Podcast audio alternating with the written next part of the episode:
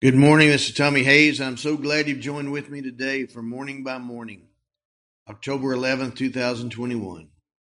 Christ lives in me. Good morning, Lord Jesus. Put your thoughts in my mind, your desires in my heart, your words in my mouth as I seek to live this day in Christ, Christ in me. This morning the scripture came to mind from Galatians 2:20. I have been crucified with Christ. It is no longer I who live, but Christ lives in me. And the life which I live in the flesh, I live by faith in the Son of God, who loved me and gave himself for me. Galatians 2:20 New King as stated in the broader context in the message version. Have some of you noticed that we are not yet perfect? No great surprise, right?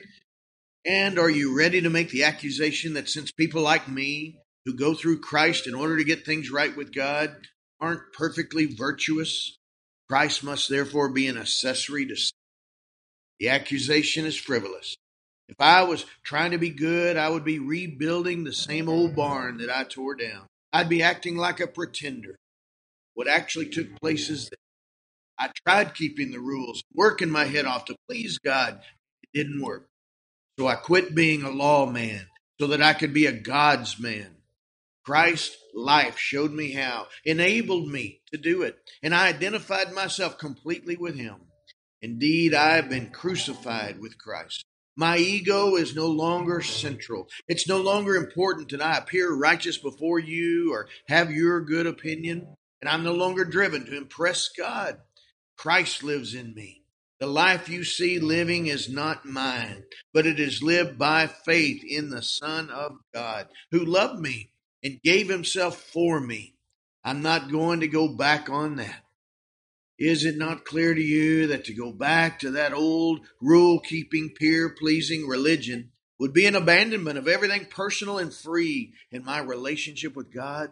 I refuse to do that, to repudiate God's grace.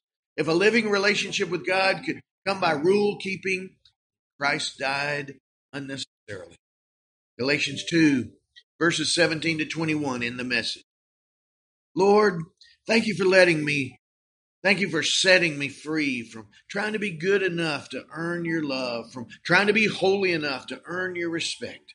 I could never do it. So you did it for me. And now you do it in me every day. The life I live, I live by faith in you, trusting in you, allowing you to form and shape your character, your nature in me. That's part of what Christ in me, the hope of glory means. Colossians 1 27. That's part of what it means that God is working in me, giving me the desire and the power to do what pleases him. Philippians 2:13 in the New Living Translation. So come have your way in me today. Keep shaping me and making me more like you as you live through me. When we're in Christ and Christ is in us, it's now we live and move and have our being in you alone. Acts 17, verse 28. In Jesus' name I pray. Amen. Father, in the name of Jesus, by your Holy Spirit, I pray in agreement with this one joining with me right now that you set them free from all the ways of trying to earn your love earn your respect and their own flesh, their own goodness, their own way, God. Set them free from all that as you come. Take all that onto yourself. As you come manifest yourself in them and through them, they live their lives for you. In Jesus' name I pray. Amen. God bless you, my friend, and you have a great day.